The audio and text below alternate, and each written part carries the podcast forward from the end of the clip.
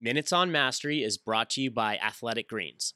This is virtual reality expert Jeremy Bailenson on the Finding Mastery podcast with Michael Gervais, sharing what he's most hungry for creating pro social use cases for VR. How do you articulate what you're most hungry for? What, what you're, why you're dedicating so much energy and effort to something?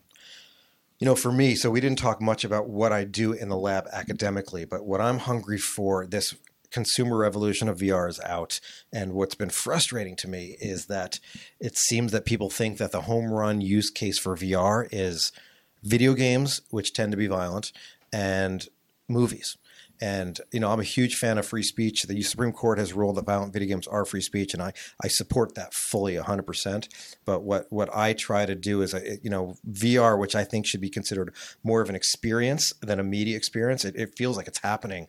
You know, what I'm trying to do is as this technology uh, spreads like wildfire, can we come up with what I call pro-social uses, use cases that make you, you know, think about your race and gender in relation to other peoples, that teach empathy, that help you reconsider our role on the planet, that train you to become better. I'm trying to, you know, buck the trend a little bit, which is the default. Let's use VR for movies and video games, and that's that's what I'm trying to do right now. Which is not to get rid of those, because again, I love the world of free speech, and I'm delighted that people want to, you know, experiment and do different forms of art and, and entertainment. But I think there's better things out there.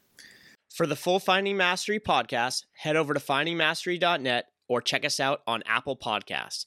And for a special offer from Athletic Greens, head to athleticgreens.com slash findingmastery.